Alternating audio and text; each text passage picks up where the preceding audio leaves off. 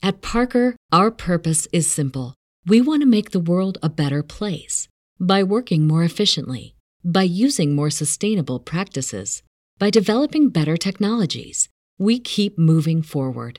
With each new idea, innovation, and partnership, we're one step closer to fulfilling our purpose every single day. To find out more, visit parker.com/purpose. Parker, engineering your success we had the the pandemic was quote unquote Spanish flu. Mm. Um, we've known for a long time, and so uh, one thing that I personally think has been a failure of our um, organization and the, our, our philosophy towards disease prevention is that we're not engaging enough in public discourse and right. being able to talk to people who don't have our backgrounds. Um, and I think there's a there's a general unwillingness to do that because that's the kind of how we're trained to do it, um, or it's it's it's a challenge. So I appreciate the chance to come on and talk about what starts so. here changes the world. Well, I've got to admit. I kind of like it. What starts here changes the world. Because the world. that is how it that is how The average American will meet 10,000 people in their lifetime. Problem can only be solved when there is a kind of coalition of conscience. conscience. But if every one of you changed the lives of just 10 people, just 10 people what your rights are. Your rights are. And each one of those people changed the lives of another 10 people and another 10. This is the 10. beginning. It is not the finale, and that's why we're here, and that's why we rally. And you can change the entire population of the world 8 billion people. If you think it's hard to change the lives of 10 people, change their lives forever? forever? We've got to be that something that Arnold Toynbee, the historian, refers to as a creative minority. You're wrong then others will show up. Others will also, show what about no children dying? That's kind of nice. Kind of nice. Liberation. It's an internal. It's an internal.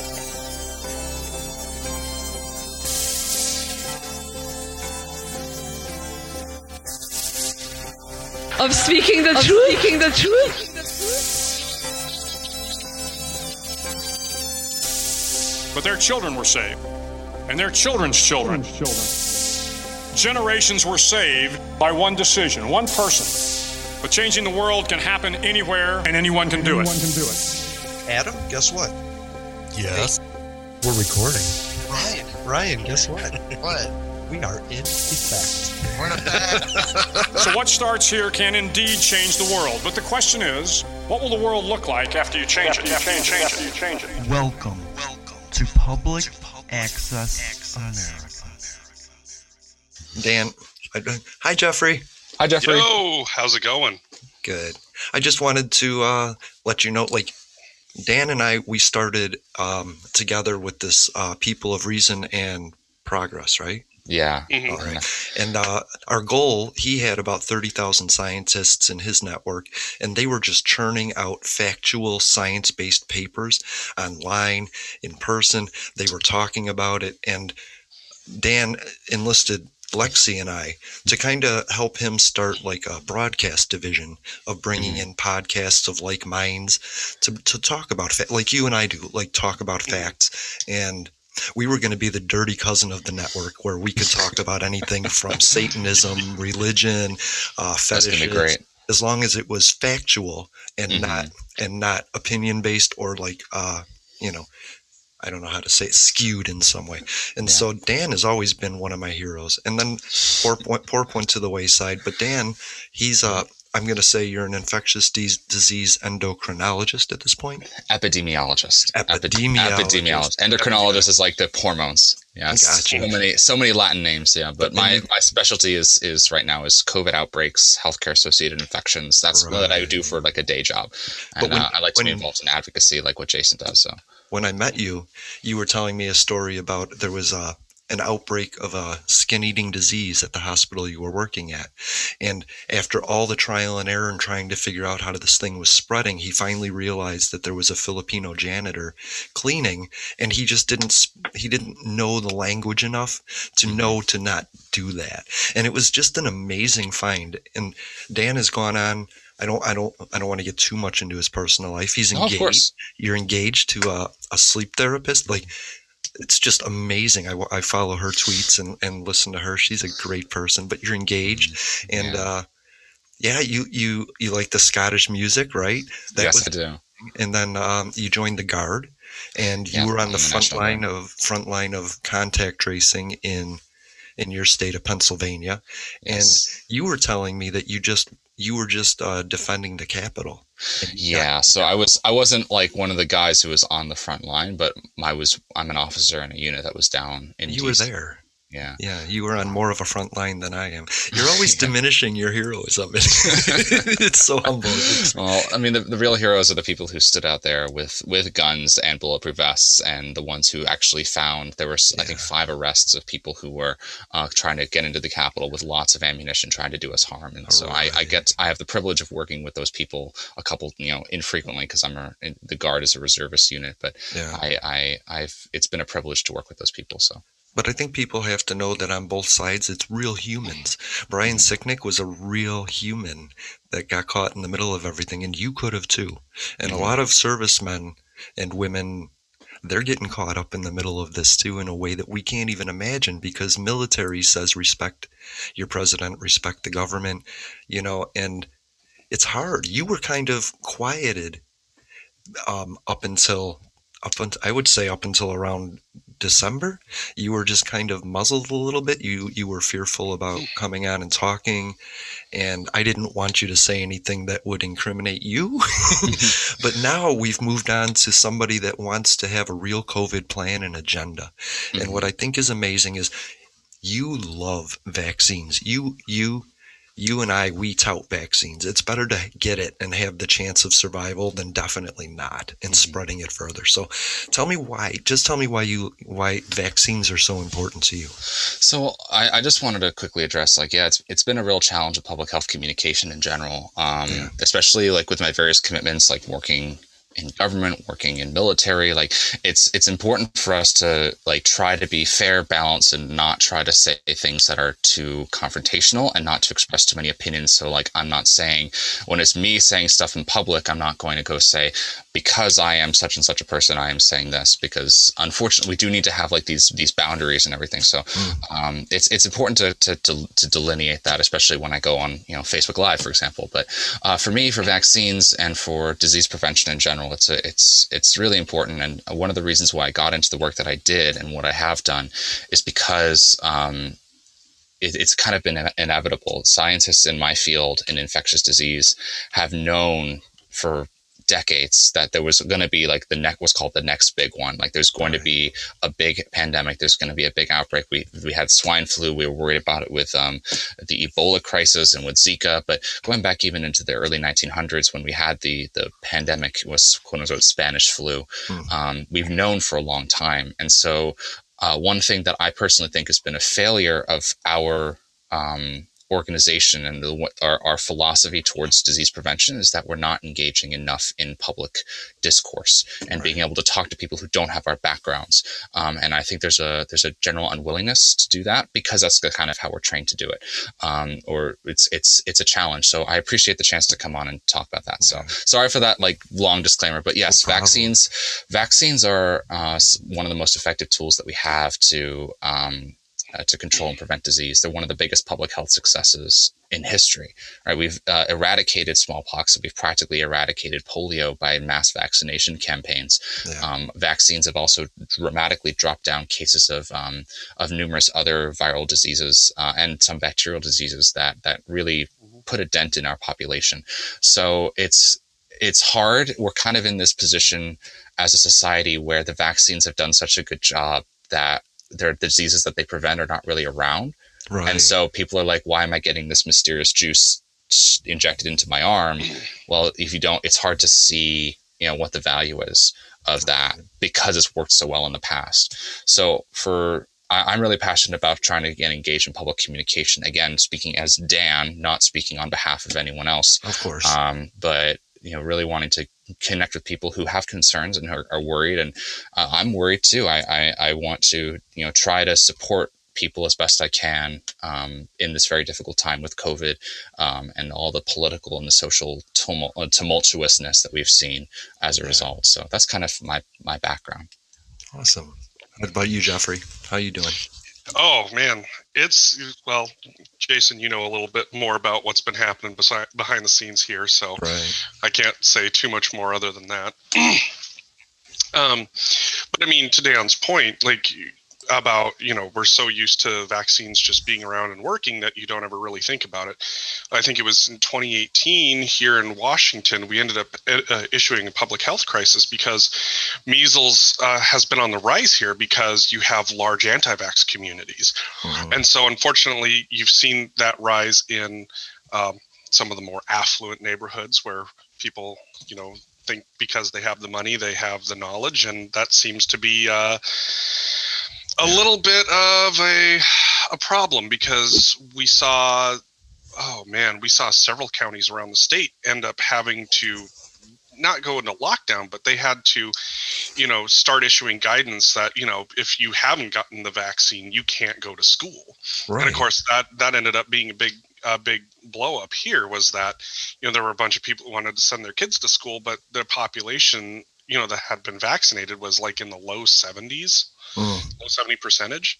So you ended up seeing these blowups, and uh, I want to say SeaTac ended up being one of the places that um, where they were finding the spread coming around. So you had this main vector of airport travel where everything was coming in and dispersing, you know, either south or west and and I imagine that in the early days of of COVID, you know, that was one of the first things that we really looked at too was, you know, how many of these how many of these distribution centers for viruses essentially, you know, were coming out out of the airports. I never looked at it that way as distribution centers for COVID. That's interesting.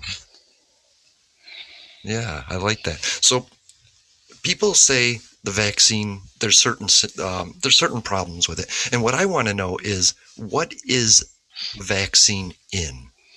You know they i they're giving you something but there's a fluid around it and people are talking about that fluid as being an issue for things. So i'd like to ask dan what is it composed of? Yeah so it's every vaccine is a little bit different and of course it's it's a natural thing among people who really are not well versed in like the chemistry and the biology of it right. to to be concerned yeah. about it and it's it's I, completely understand it sometimes when i read the, the the long chemical names like and i have a back i'm somewhere in my background mm-hmm. is like microbiology immunology and organic chemistry and i yeah. still get intimidated by some of the names there so it's completely understandable to have these concerns um, the reality of it is that these vaccines that are being distributed um, it's, it's, there's the components of the vaccine that are meant to make it work, like to, to make your immune system kind of recognize right. this part of the pathogen, the part of the virus or the bacterium that causes the disease. And so your immune system's kind of trained, goes through this dress rehearsal, as I've said before, of, of, right, right. of, of getting the immunity without getting the disease. Um, but then the, the fluids in the vaccines that are coming out, like the, the, they're usually just like suspensions of like saline solution for sure. So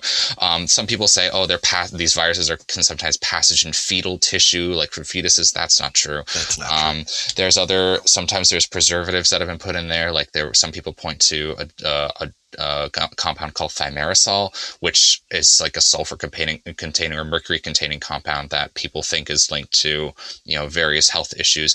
First of all, those studies have been debunked, and second of all, those the thimerosal is still not even used in these vaccines anymore. So there's like it's like a saline solution with some preservatives mixed into it. If you look at the chemical names, it can be intimidating, but right. I mean, if you look at the chemical compounds within an apple, and you just read the chemistry of it, those names right. count, sound very intimidating. Yeah. Um, and you know, you see the words acid and you know, cl- you see chlorine and various mm. you know compounds and everything. People get intimidated, right? And yeah. that's that's okay. That's more of a reflection on our uh, lack of communication from the science community as opposed to people mm. being dumb. Like people aren't stupid; they're looking up and they're trying to figure this out, and we're not giving them enough information.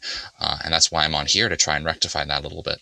So there's there's literally worse things in our Advil tablets, like that are you know the uh, the jellies, the gummies, the uh, all of the ibuprofens that we take. What we what if we, you've ever had if you've ever had nacho cheese, or if you've ever had a hot dog, or like this, you probably had worse than what's in the if vaccine. If you've ever had a cigarette, Jesus. Yes, right. if you ever had a cigarette. But that's the thing. We we don't as a society, we don't really communicate these risks very well. And I think a lot of that is on us to say, like, not say how stupid are you for being concerned about what's in this injection. It's like, well, I want to know what's going into my body too. Of course. Um, but it's it's a matter of perspective of like we don't really know what we eat and drink too much. Like a lot of alcoholic beverages that we have are going to be much more harmful than a, a dose of the COVID vaccine.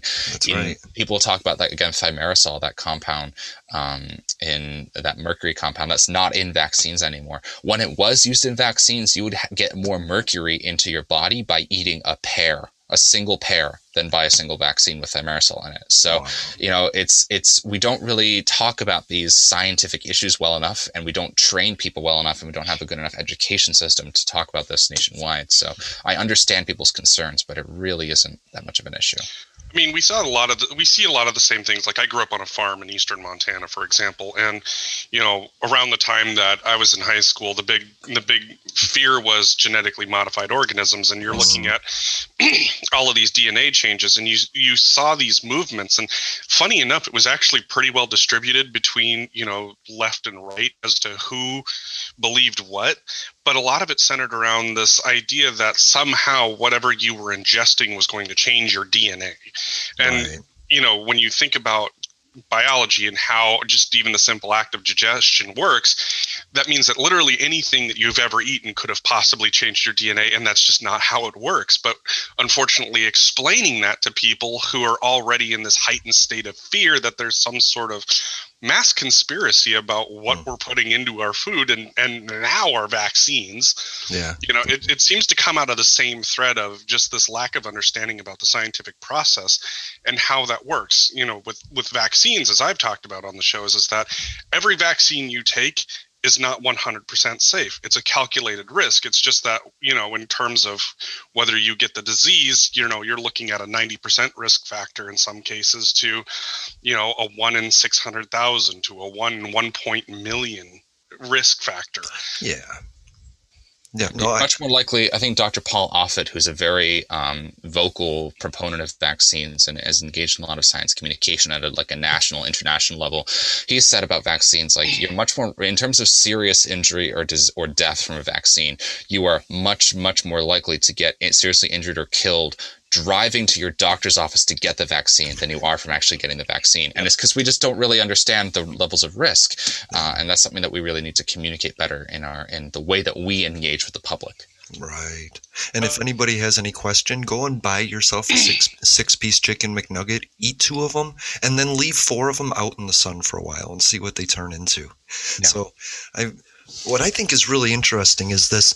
Now, what they what what I'm going to go off of because I don't know quite how they did the COVID vaccine was with um, AIDS. They removed the component that that causes the immune deficiency and they replace it with DNA that can cure diseases from sickle cell disease and possibly MS. They can restructure these things, and I think I don't think that that's how COVID works, but I really like this concept of retrofitting viruses with with um, potential health saving qualities and and yeah. so how do we get from there to what they did with the the, the mRNA COVID yeah so the, the there's different types of vaccines that are available, and you, you kind of touched on some of them. So the, there was there were, before this there were two major categories of vaccines. One was what we called live attenuated vaccines, which mm. were similar to what you're talking about, like a vi- a form of the virus that has been like processed to be much less lethal, practically nil, or not causing disease, but still look very much like the disease that it causes. And so that's basically putting into your system like a very minor or like asymptomatic infection so that your body can kind of naturally fight that. Uh, and then when the real virus comes in or the real disease comes in and that can make you very sick, you've already had, again, this dress rehearsal. Um, the second type was um, the, the inactivated vaccines, which were basically like different components of the virus, like different structures that your immune system would kind of see um, during an infection, but there would be the, it wouldn't be a functional virus. It wouldn't be able to do its thing. It wouldn't be able to, you know, be able to infect.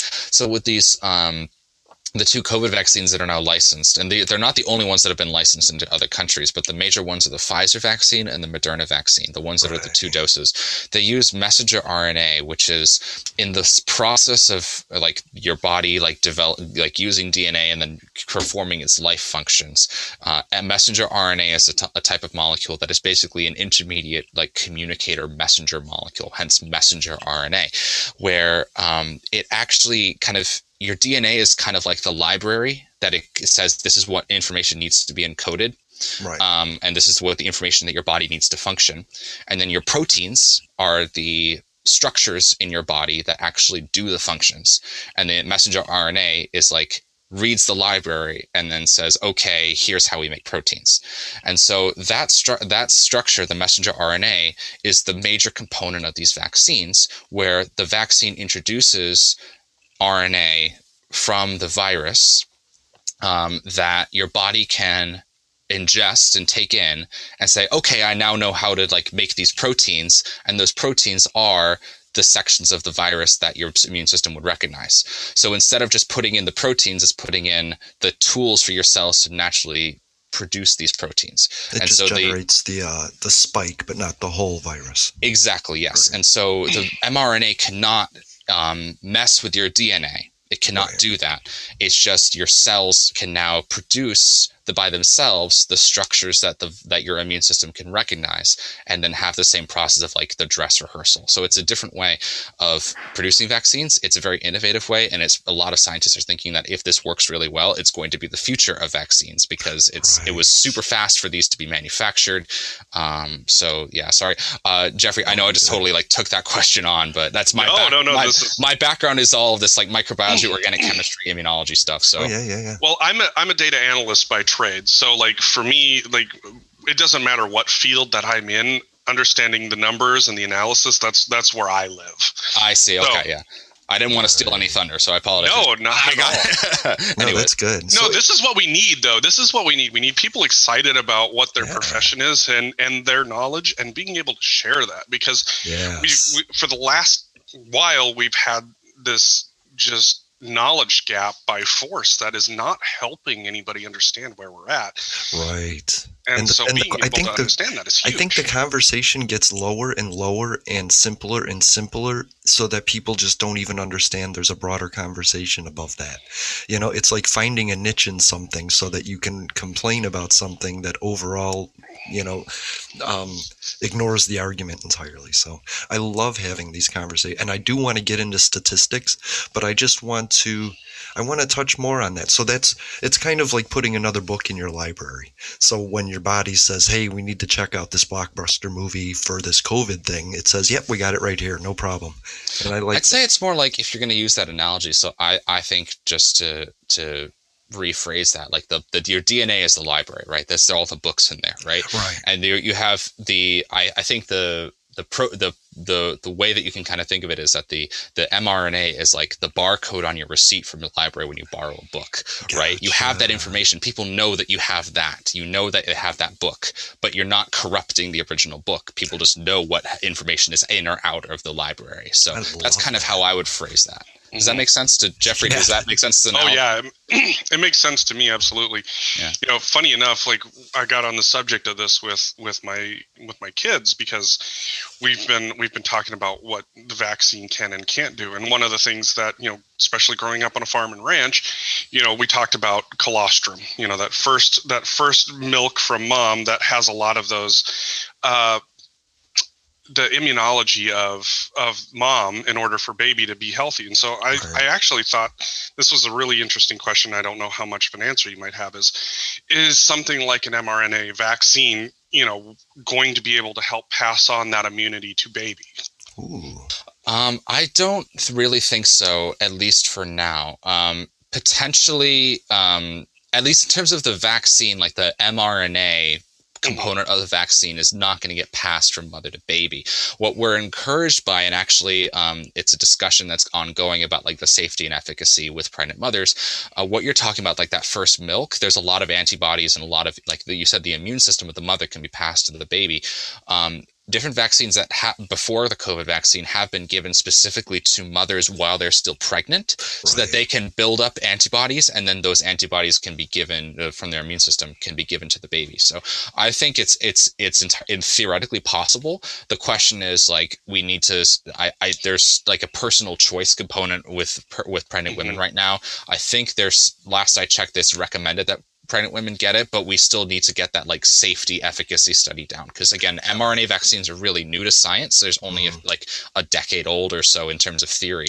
So for them to be distributed to millions of people, we still need to know. But I would think that if this worked, I could see the COVID vaccine working just like that. But it wouldn't be the mRNA being passed from mother to baby. It would be the mother gets the mRNA, builds up the immunity. That immunity then gets passed to the baby. Does that make sense? Mm-hmm. Yep, makes perfect sense to me. That is so cool. And then what I, I have a big question now that we can go on for a while because we're going to start drifting into the more statistic type stuff. uh, what we have millions of Americans that have already had COVID. And when I reached out to you, it was this idea of herd immunity to where if everybody gets the disease, we're all going to just get the immunity. And what I was worried about was it just bouncing from region to region and getting stronger and, and creating these variants. And you said, yeah, that's what would happen. And so, in the opposite, vaccines need to be pushed out just as quickly. And but what I want to know is for these millions of Americans that have had COVID already, do they already have these antibodies? Are we worrying about giving them vaccines too, or are we that far ahead of the game to where now we have 60 million vaccinated because 25 million of them already had it? Very good question, and that's very key to like our response to COVID right now. So it's it's pretty well accepted that people who do have COVID or did recover from COVID have at least some kind of short-term immunity, and that's actually being taken into account when distributing vaccines. Like if people are like maybe just recently had COVID and it's hard for us to get them a vaccine, maybe they can kind of go to the back of the line a little bit because they have some kind of excuse me, short-term immunity. The challenge, though, is that um, the, it's not just you have immunity and you don't. There's a lot of gray areas and a lot of biology, for lack of a better term, that that can affect it. So, without going into too much jargon, like you have T cell exhaustion and your and uh, autoimmune conditions and all these other things that happen at the molecular level within someone's immune system.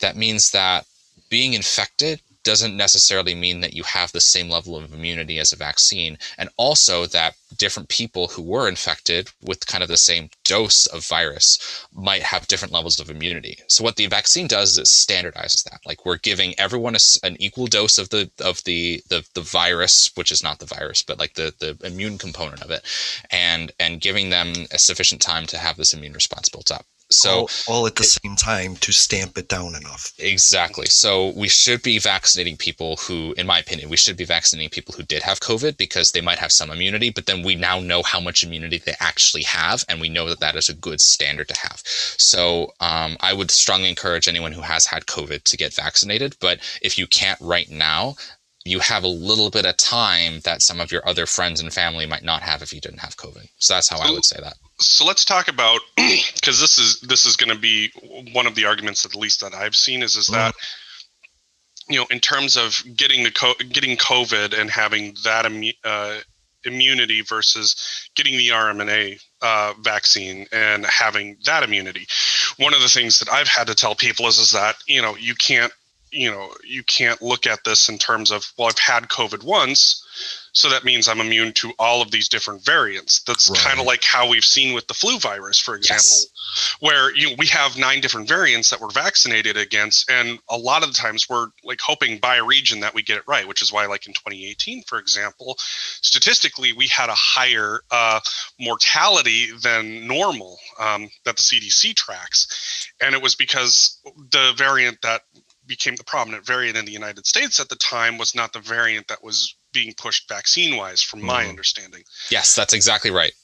So, with this, one of the things that is going to be the biggest question to a lot of people's minds is what is the pure benefit of getting this RMNA, R, mRNA vaccine that you know is going to be better than you just having COVID. So let's let's not talk about herd immunity in that regard, but I, you know, to me, what I've seen is is that it wouldn't, you know, from all of these different variants, we still have that same spike protein. So, as long as we still have that same spike protein, regardless of the variant, we, we don't have to have six different vaccines for COVID. We can have one. Yes. But we also now have the ability that if there is a new variant that doesn't necessarily have that spike protein, we can tool up a new vaccine rather quickly to be able to to address those issues. Yeah, that's exactly right, and that's that's the big challenge of the, the COVID vaccine because we're already starting to see there's a the AstraZeneca Oxford vaccine, which is a completely different mechanism. Like it's right. it uses adenovirus vectors. Like that's a whole nother like I don't want to go down that rabbit hole, but there's already some evidence that it's not as effective against some of the variants that are coming out, like the South African variant that is recent. So so it's it's it's a challenge because like with the flu vaccines, flu the the structure of the flu virus means that it mutates very quickly, and every year we have like different technically different viruses every year, even though they're kind of the same family because they just evolve that quickly. So we need a new flu vaccine every year. And what we don't know is how this pandemic spread of COVID is going to affect um, like our need for vaccine every year. Is are we going to need a seasonal covid vaccine or not? Or are we? It's like we don't really know um, because we're still early on. We've just kind of we're getting through just our first almost winter season of COVID. And I'm expecting it's probably going to be like seasonal spiking back and forth. Um, and hopefully the vaccines are effective. So, Jeffrey, you bring up a really good point, and I wish we had an answer. But the reality is those spike proteins are mutating. And the reality is some vaccines are better than others at protecting against multiple strains of COVID. But the mRNA vaccine structure, and the way that that works, the way it is processed is actually allows scientists to do things more easily to respond. So, in theory, if there's new mutants that pop up, up? Well, you already have the structure, you already have the setup, you already have the system. You just kind of tweak a couple letters in the in the message and control C, control V, and you're you're on, you're in business again. In theory, obviously, safety, efficacy, everything. But it's it's it's exciting to see mRNA vaccines get this kind of clout because they could be the future of these rapid response vaccines because it's unheard of. There'd be no way that we could have done like uh, uh like other types of vaccines as quickly as effectively without this. So i'm i'm i'm pretty pumped about just the, the platform of mRNA vaccine. Me too, because the possibility of us planning ahead and creating things for the next 50 pandemics is a real possibility, and I love yes. that. But before we get too far, so what we're saying basically is even though these variants are are different than COVID-19, we haven't really reached a COVID-20 or a COVID-21 yet. There isn't a totally different virus. It's just brothers and sisters of that first one. Yeah. So in terms of the genomics of like the looking at the genomes of these viruses, um, the way that we classify viruses, the way we classify species in general, ranging from viruses and bacteria up to like horses versus humans, right? Mm-hmm. A lot of it is kind of subjective in terms of whether or not we call a new virus COVID 19, COVID 20, or okay. flu A or flu B.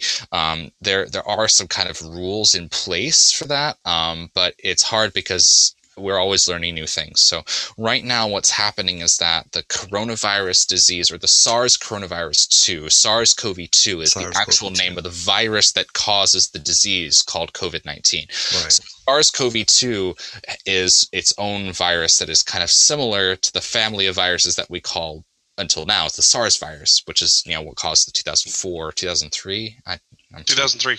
2003. 0203. 0203. Yeah, I'm too young for this shit.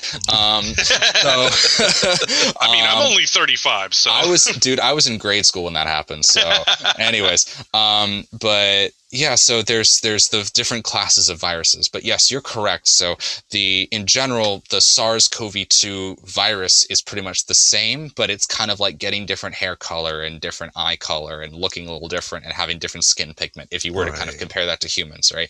It's not exactly the same, but it's it's like it's going from one type of human and change gradually changing into like a slightly different looking version of human. If we were going to kind of project the virus onto ourselves, if an alien came down and looked at all humans, they would say they're just humans, but humans seem to go, that's a black human, that's an Asian human. Yes. But basically, we're just human. Yeah. Okay. Basically. So what I want to get into now is. Oh, it's so it's so distressing because it, it adds so much gray area. We we were we were trying to track and and get statistics on COVID because that's what we do as a country and that's what science does. We know where we're going because we know where we just were. We know where to step next because we know where our last step was. But we kind of flew blind a little bit. They the CDC kind of lost the ability to to gather statistics and now we're trying to generate statistics.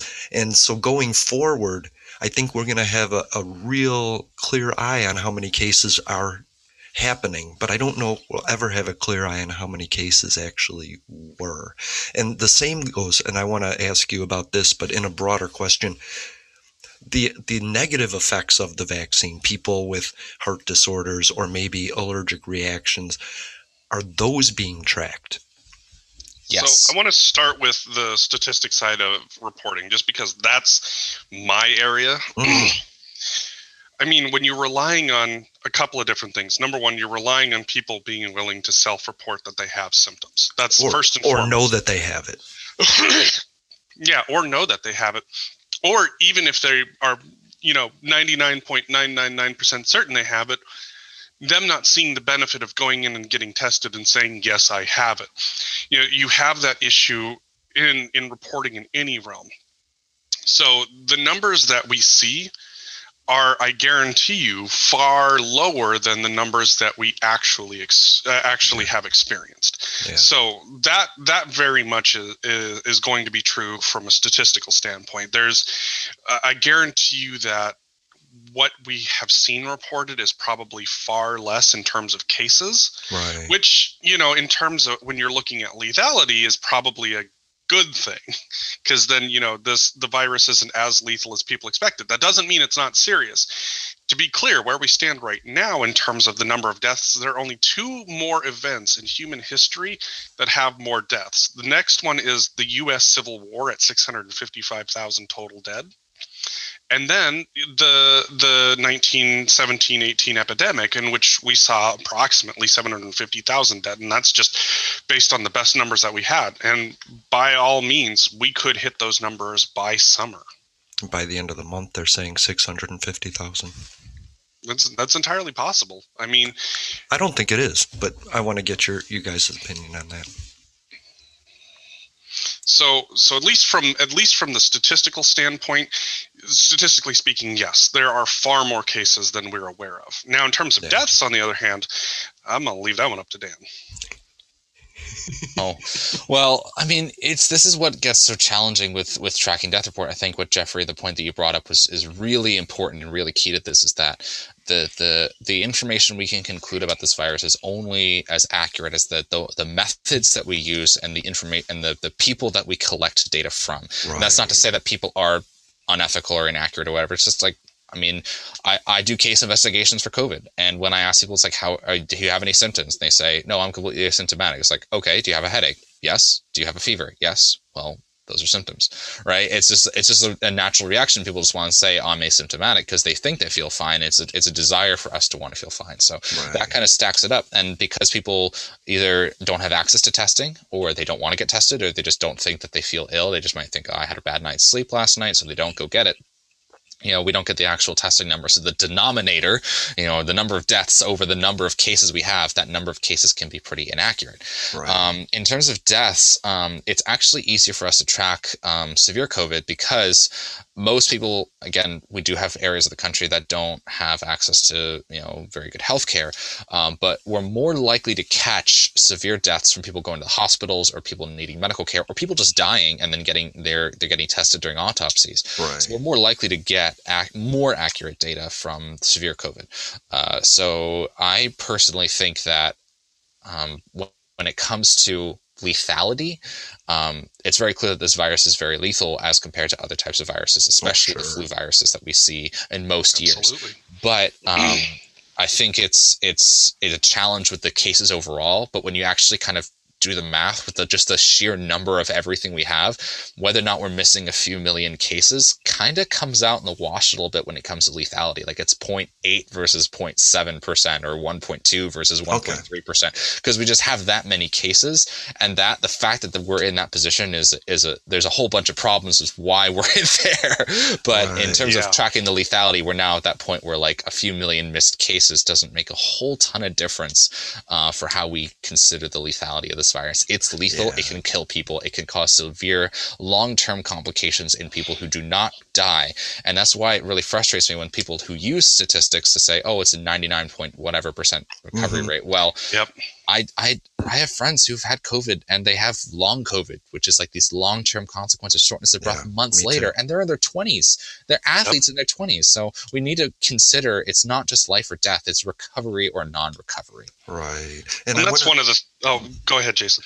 I want to say because somebody brought this up, is that the the negative effects of the vaccine aren't being, um, they're not being collected. The data isn't being collected, but that it getting a virus is going to weaken your system for a point in time. And if you have a weak system to begin with, it's going to weaken it even further. So I don't know if it's necessarily COVID weakening your body. It's your body being weak to begin with. And I don't, so I just don't, I don't think there's as many I don't think the negative effects, like when somebody gets COVID and dies in a car crash and they say he died of COVID, I don't think that's a thing. And I don't think you can blame COVID on weakening your body a little further than it was already weakened. If I have a bad heart and and I get the COVID and I get weakened a little bit, it's going to come off as more because I have a weak heart. Yeah. So when it comes to tracking deaths in COVID, um, I think, or just sicknesses or illnesses, you know, or illnesses or anything. I think a lot of there's there is kind of that argument that's thrown around of like, well, this per, there's some people who die of a car crash and they had COVID. Right. I think, was it George Floyd? I think had tested positive for COVID as well yep. recently. Yep. Right. Well, I mean, there are people who died with COVID and there's people who died of COVID. Of and COVID. so when we talk about I, again, without disclosing too much about like the ins and outs of what I do for my living, mm-hmm. um, there are a lot of systems in place. It's not something that public health professionals across the country just ignored, right? Uh, when talking about COVID deaths, what we do as a society, at least in numerous states, I don't know for every state, but at least from my state, um, every COVID death that is said people have died or there's these deaths of COVID, they they there's a filter of like whether or not a physician or somebody else or, or a clinical person has determined whether or not COVID was the primary cause or substantially led to right. cause of death. So if someone, let's say, does have emphysema or COPD from a lifelong of smoking, that is one of their causes of death if they get COVID and then COVID kind of kicks kicks that bucket over. But COVID right. is also a cause of death for that person because it was the interaction of the long-standing right. disease and the infection. And so those count as COVID deaths, whereas somebody who is, you know, is completely healthy, test positive for COVID, has the sniffles, and then, you know, for you know, like you said, guys in a car crash, those deaths are not logged as COVID deaths in right. most states. And I say most because I don't know all. I don't know for sure. I need to double check myself on that. Sure. Okay. So one of the things that I, I have talked about is you know we see this classification with COVID, and a lot of people have been trying to nitpick the oh well they didn't die of COVID they had pneumonia or oh right. they didn't die of COVID you know they had a heart failure or they didn't die of COVID they had liver disease and the reality was is is that yeah those systems may have been weakened but COVID was a driving factor, and mm-hmm. so curious enough from you like is you know are they trying to use an argument for covid because you know instead of like what we've kind of systematically done with science where like you know, with hiv aids if you want to say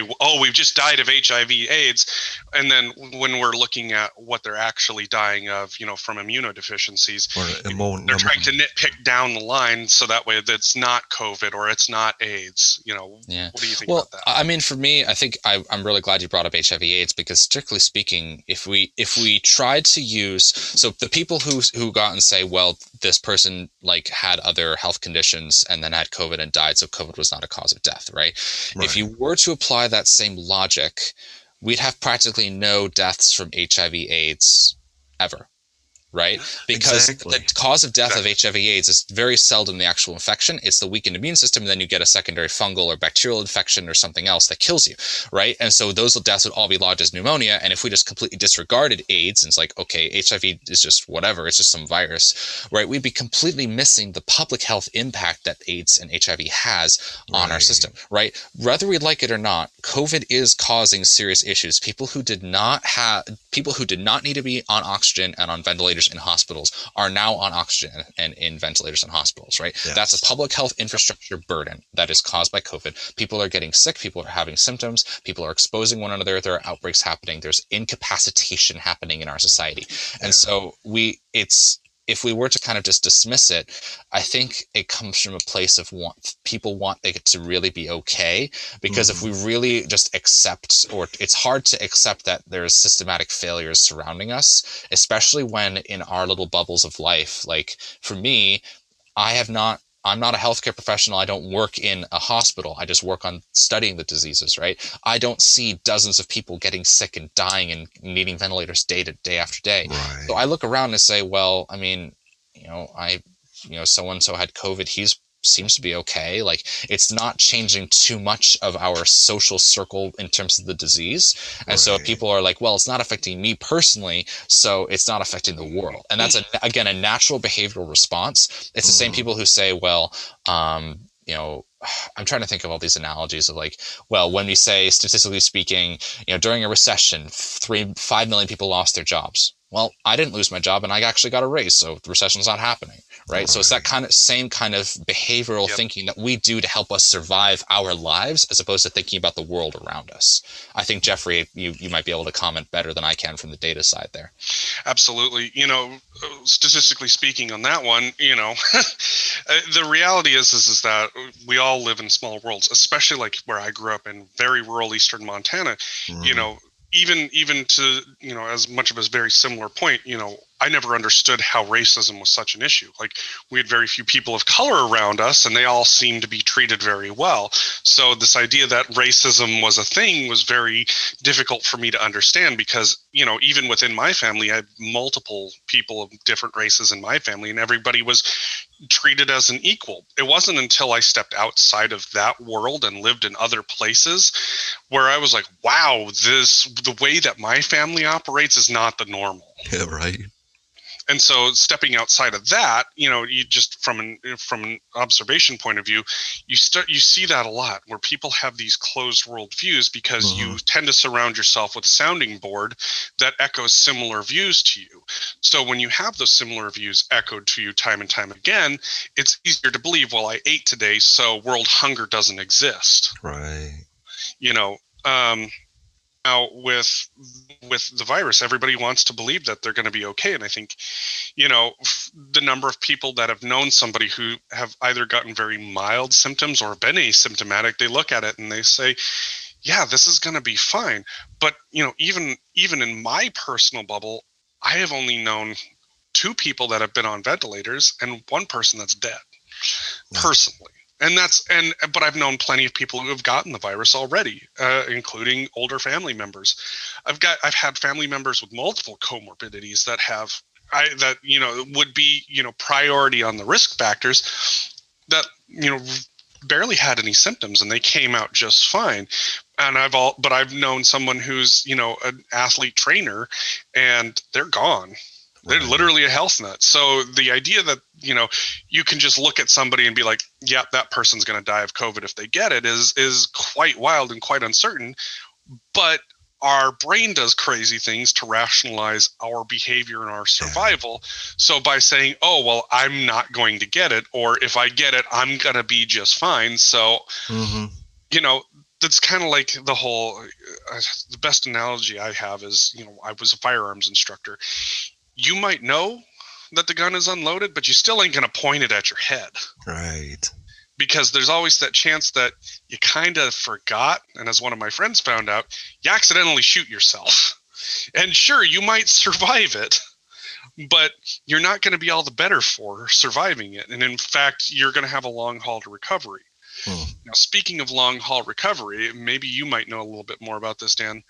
How many people are there any cases of people with long haulers after having COVID dying months later after Oh. they've after they've had issues because one of the things Jason and I have talked about is is you know what will most likely be a rise in either partial disability or permanent disability based on having had COVID for these long haulers. And I'm kind of curious to see what you guys are seeing on that side. So I want to preface my answer by saying I don't know the exact numbers, right? I I, Right. I have anecdotal discussion points, but given Mhm. that we're talking, we had talked extensively about this as being a show based on evidence and, and science and facts. I want to preface my answer because I'm going to do a little bit of speculating here. Um, I Cool. do know personally, and we do know that there are large numbers of people who recover from COVID by not dying, um, and they do have long-term health conditions, right? So there's um, there it's well known actually that um, among the scientific community that COVID can actually mess directly with your heart tissue, and so people are having long-term heart complications. People are having long-term lung damage. There are Yep. younger people who are recovering who are supposedly f- fairly asymptomatic and who are getting chest CT scans five months later and, and their doctors are saying well you, these lungs look like you've smoked for 20 years. So they you're absolutely right. We're saying like I, again because I don't know the numbers but they these people are getting these long-term disabilities and having these long-term health conditions as a uh, as a result of short-term diseases uh, short-term infection. So how that's going to be tracked in terms of deaths months and years later I think it's going to be more of a challenge, and I, I don't know again, but Mhm. uh, I think these deaths, those deaths, will be on the orders of years or decades, um, where Mhm. people will look back and say, "Well, he was healthy, and then he had COVID, and now he has lungs like a smoker," um, and then so that's kind of the chronic disease epi- So infectious disease epidemiology and chronic disease epidemiology, the study of those two diseases is there there's some there's some overlap but there there there are a lot of philosophical differences in the terms of their approach. Like a lot of infectious disease is like short term trying to find the source of the outbreak looking for people who die short term.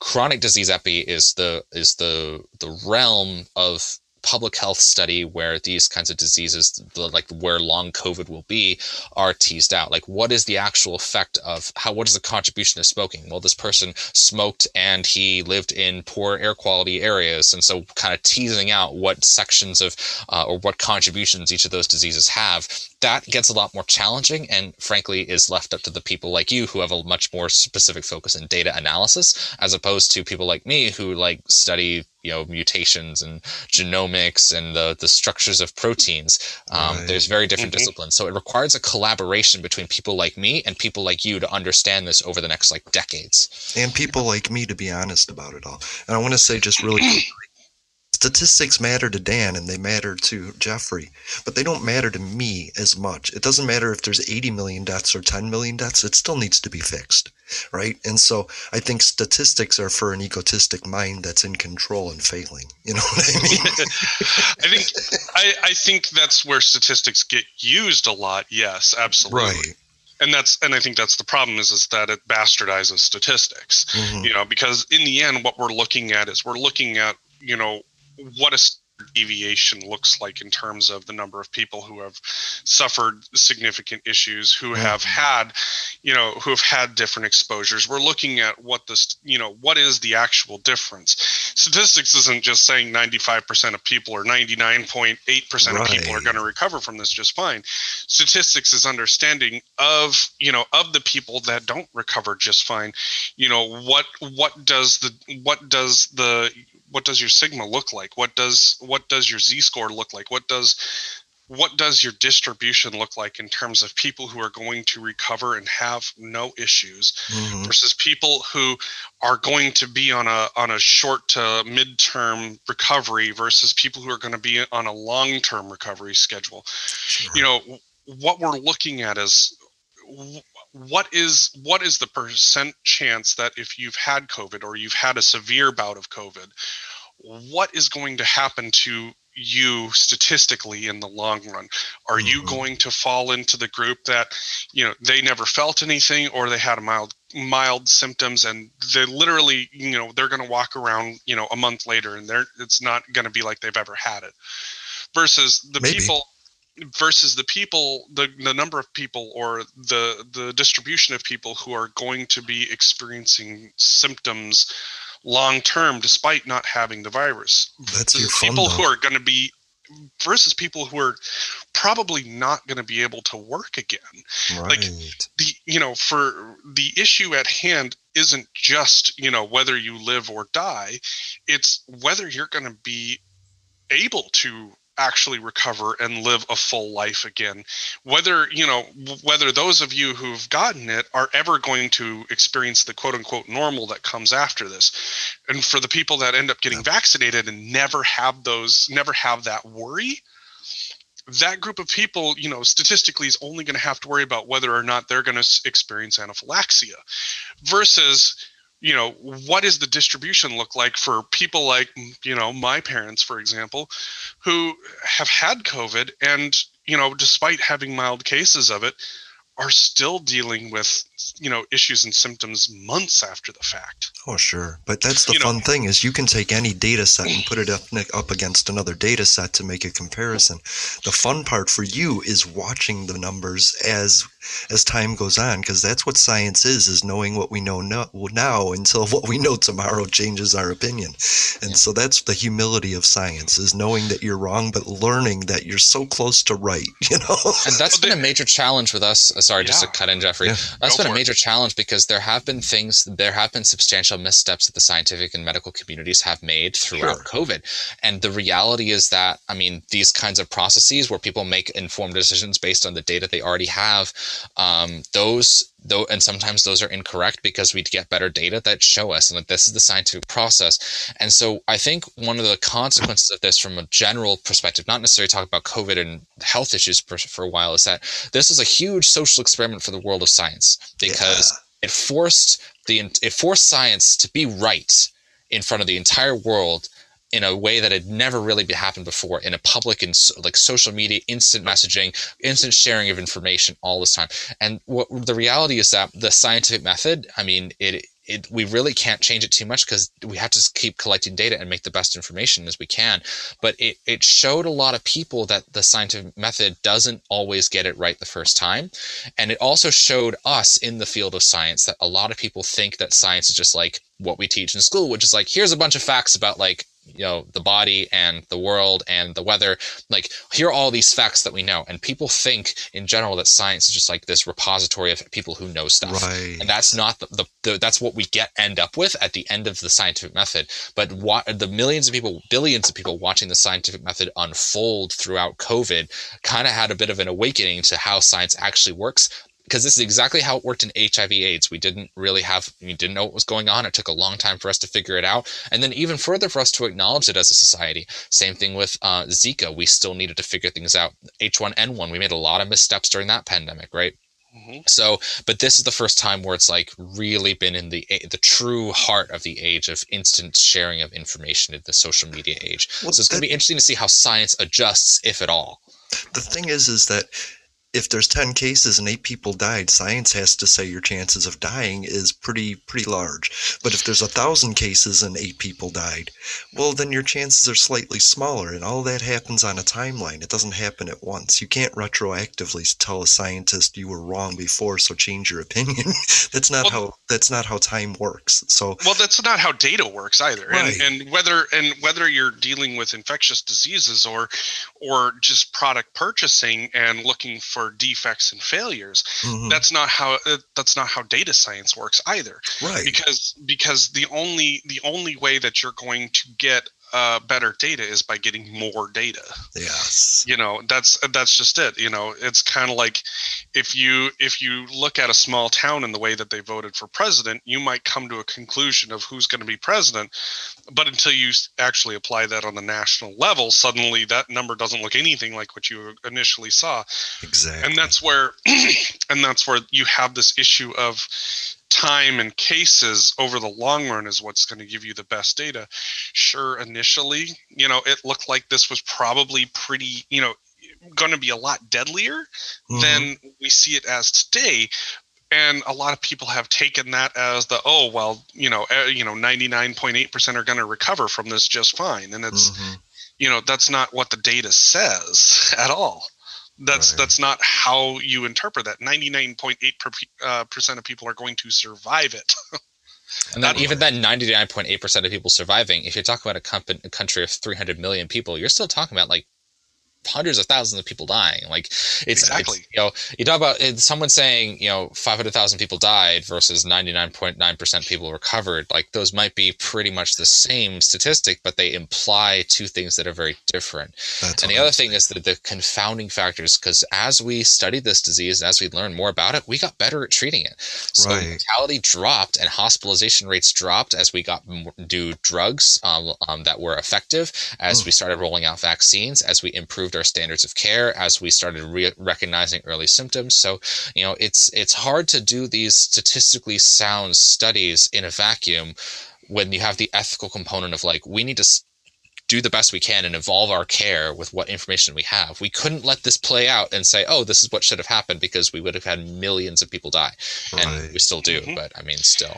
And that's and and I mean that's just it. You know, even from a data science realm and a data analyst realm, even as you know, where a lot of my focus has been more on the business side you get you get your primary understanding of what's happening and then you have to a b as much as you can and decide what course of treatment is actually going to be more effective for your product medicine is no different in that realm. It's you see what's happening you get you start to get an understanding then you have to start treating it and you a b it as much as you can. It's like okay this this treatment seems to be more effective than doing this so we're going to move to this. And then from there you just keep continuously evolving. That's that's where the data and the the statistics side come in is is that as we've like especially with covid we saw that there were different things that statistically changed the the way in which treatment was going to be given. Right. it wasn't based on what one person said it was based on what you were seeing in hospitals as you treated.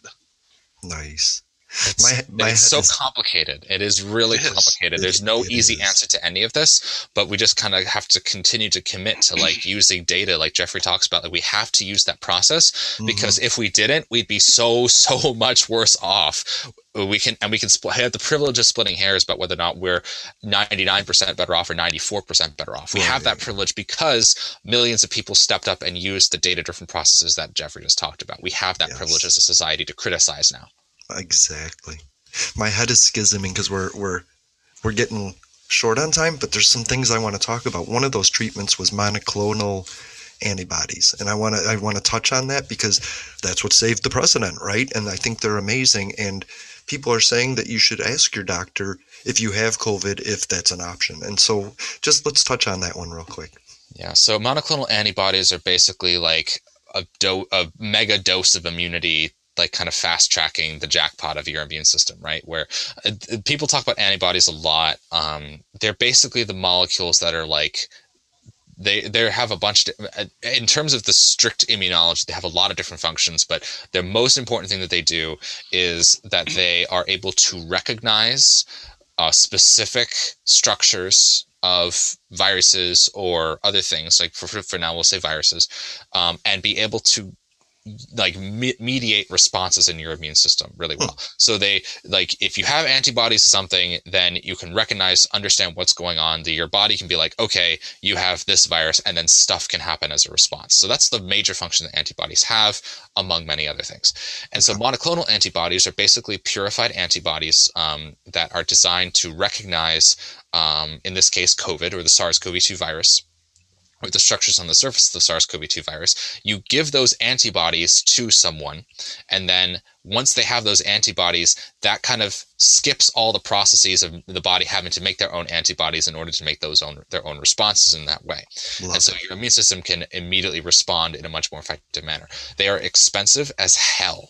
They are very very challenge. It's very challenging even now to make a bunch of monoclonal antibodies. Right. So it's it they're generally reserved for treatment of very severe COVID that looks like it's not going to end well for anyone because it's a fast. It's like accelerating care very quickly. It's a okay. different focus than like antiviral drugs, which are meant to stop the virus from doing its thing. It's meant to accelerate your um, your body's immune response to the virus. Okay, and then so Johnson and Johnson is sixty seven percent effective, and the ones we have, the Modernas, they're ninety five percent effective.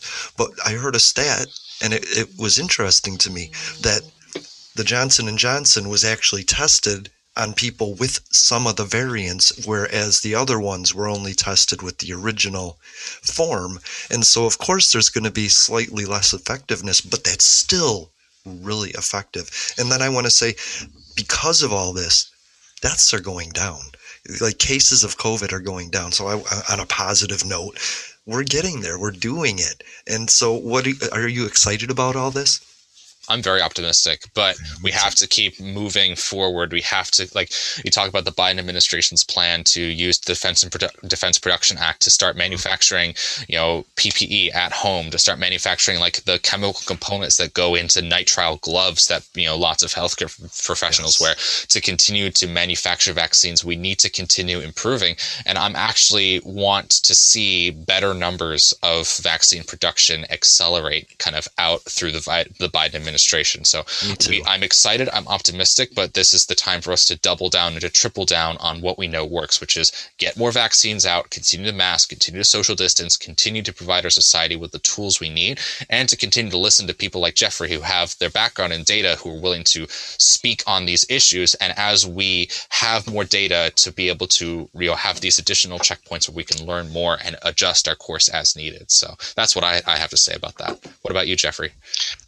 Well and and you know and i appreciate you know as as a data person you know i'm not the end all be all because in the end you know what leads to understanding is having people who work in in these different fields of science like you be able to sit down and actually have the ability to talk to people about what's happening about what they're seeing and be able to inform the public why we're doing what we're doing like i can only you know with numbers i can only explain what's happening to mm-hmm. a certain extent i can't tell people the why it's happening that's where we need people like you and being able to explain why these why what we're doing is so important and why what mm-hmm. we're seeing is so quickly changing because in the end when it, when it comes to battling things like this with science, it's not just going to be one scientist out in front saying, Hey, I know everything. It's going to be fields upon fields of experts, people who are out there actually looking at this information, people mm. who know the data, people who know the science, people who know the patients. In the end, it's it's a mass effort that we're seeing for the first time. And we have a lot of uh, armchair quarterbacks that don't have that background or that education or that experience. And in the end, you know, much to Dan's point, being able to get out and to speak as to what's happening is going to be the most important thing moving forward. Hmm. The more the more people that we have like Dan able to speak about what's happening, you know, especially to the layman, especially to the layman, is, is going to be key. But then also people, everyday people going out and sharing their experience, That's which it. is why when I get my vaccine, I'm going to live stream it. Yep. I'm going to sit down and I'm going to talk to everybody about it. I've actually thought about this, you know, do a public access special live stream where I'm going to get the vaccine live and we're going to talk about what happens and we're going to talk about what follows up because we hear enough stories out there. We need to hear more. We need to see more data about it. We need to hear more experts talk about what's going to happen afterwards, not just politicians or people in national institutes. I mean, mm-hmm. I, I, love a lot of the information Dr. Fauci spouts, and it's great, but we need more. We need more, more people. We need more doctors. We need yeah. more epidemiologists. We need more immunologists. We need more virologists. We need it all.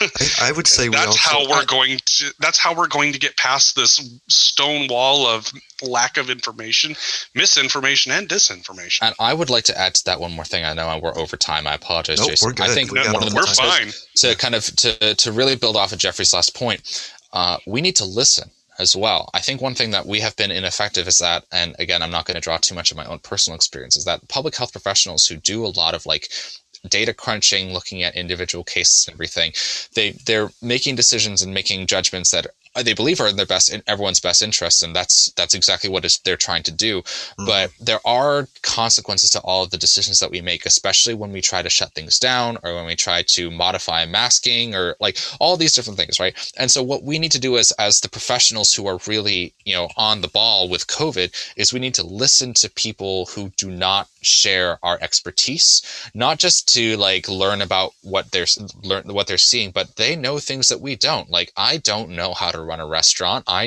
don't. So if I'm going to go in and say, well, we need to shut down these bars and restaurants, well, is that the best move? We need to get the people who have their own experience in and expertise in the fields that are being affected by our restrictions, by our policies to be right. able to speak up. And most importantly, we need to listen to them and respect their opinions and respect their expertise, even though and especially because they don't have epidemiology, virology, microbiology, whatever. They have their own experience that is just as important that we need to contribute because if we just wreck our economy, if we just wreck people's livelihoods, I that's only going to cause long-term damage and it's only going to make public health response harder. So we need to yeah. listen and we need to be respectful and pay attention to what people are telling us.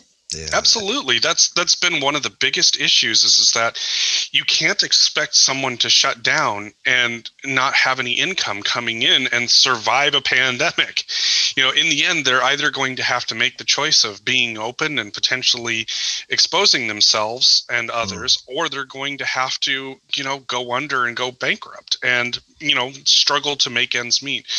The reality is is that we have a variety of of experiences out there in the world and we can learn how to make this better we can yeah. learn how to do better right now and in the future because this won't be the last pandemic we'll ever see guarantee it's not gonna it's not gonna be the worst pandemic that we see in my lifetime no. in my lifetime we're gonna have something worse i guarantee you i will put money on that right now so we need to learn our lessons now and i want to i want to add a third point to listening to jeffrey and listening to dan is that the media has to learn how to tell this story better. If you fearmonger and tell people about all the negatives, but never tell people about the positive aspects of things, then people are only going to think negative. If you start showing vaccines, if we live stream a vaccine and people see Jeffrey's fine, I think more media should be doing that. We should be showing good outcomes as well. We need to be realistically informed. We can't just be biasly informed to be scared into doing something. You know what I mean?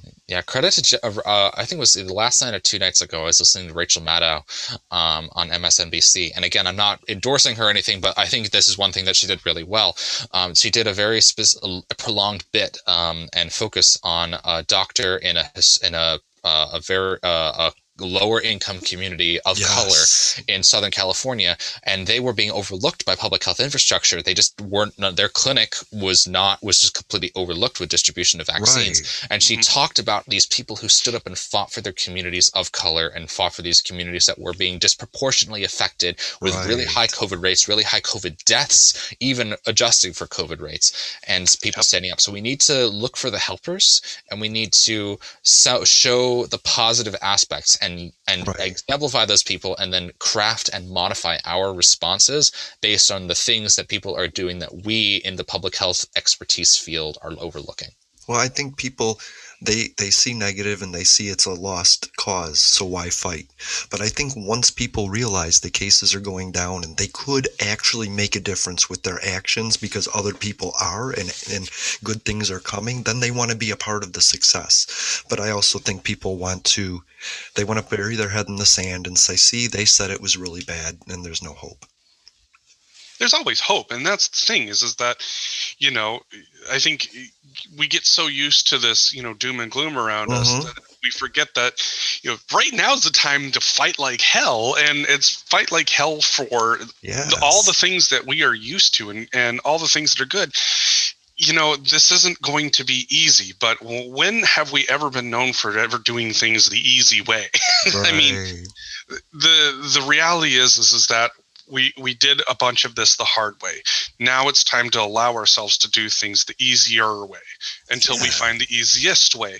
And we're you know that involves everything from education to you know how do we help the local small business adjust their business model so that way they can stay open in the middle of a pandemic and still make mm-hmm. their ends meet? You know taking all of those lessons and showcasing the good like you brought up. Yeah. there are ways in which we can do this better and make this as good as it can be. Not perfect. Nothing will ever be perfect or might not even be as good as it once was but there are ways that we can do it better and we can help our communities in the process yeah we just have to figure out we just have to be involved in it and help our community adjust so yeah. that way we're not hurting as bad right. it's going to hurt don't get me wrong but there's no reason for it to hurt as bad when we know that there are ways that we can adjust business models, adjust behavioral models, adjust, you know, our own expectations around, you know, world and pandemic. But We need is to the time. listen. We need to listen, learn, and respond. Listen, learn. Yeah, science is reactive until it has a chance to be proactive. and then I guess my last question is Dan, Kansas City, Tampa Bay. Oh, I I uh, I have no comment. I look for good games. I don't have a real horse in the race. I guess I have more tie to like personal ties to the Tampa area because my my my aunt, uncle, and late grandfather, late grandmother like live slash live there. I'd have no real ties to Kansas City. I just want to see some good football, man. You know, Me we, too. we all we all need a, a Super Bowl where we can just sit on our couch, eat buffalo wings, and just Yeah. forget about life for a few hours and just watch a good game. And I think that's what we all need. A real interesting read on, on a final point on that is the football, uh, the NFL study on COVID that they sent to the CDC that's going to come out as a, a paper. So Looking think forward that's to it. I think that's really good. Thanks for being here, Dan. I know we took a lot of your time up. No, no, and Jeffrey, thank you so much for all of your contributions as well. I think it's really valuable to have like the two voices, like as many voices that we can have at this table for discussion. So thank you for ha- hosting this platform and for and for for being here, Jeffrey. I appreciate that. Of course. Love I it. enjoy this. To those who would tear the world down, we will defeat you. This is our moment. This is our time. To those who seek peace and security, we support you. Yes, we can. And to all those who have wondered if America's beacon still burns as bright, tonight we prove once more that the true strength of our nation comes not from the might of our arms or the scale of our wealth, but from the enduring power of our ideals democracy, liberty, opportunity, and unyielding hope. Let me tell you something you already know. The world ain't all sunshine and rainbow. It's a very mean and nasty place, and I don't care how tough you are, it will beat you to your knees and keep you there permanently if you let it. You, me, or nobody is gonna hit as hard as life. Ask not Yes, we can. what your country can do for you. I have a dream. Ask what you can do for your country. My poor little children Yes, we can.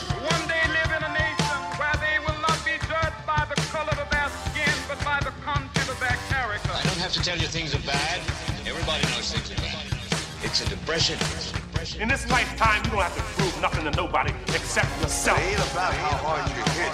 It's about how hard you can get hit and keep moving forward. How much you can take and keep moving forward. That's how winning is done. Welcome to Public Access America. Yes, we can.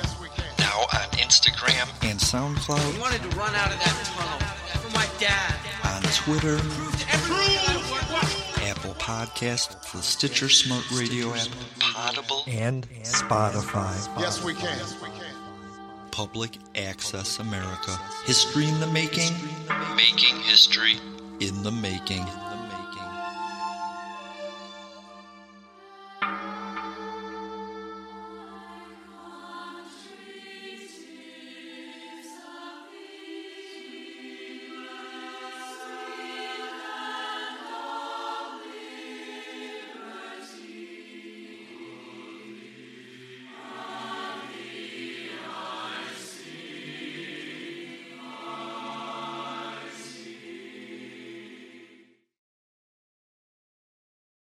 At Parker, our purpose is simple.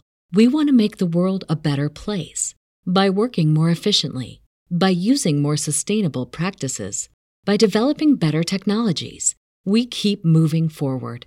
With each new idea, innovation, and partnership, we're one step closer to fulfilling our purpose every single day. To find out more, visit parker.com/purpose. Parker, engineering your success.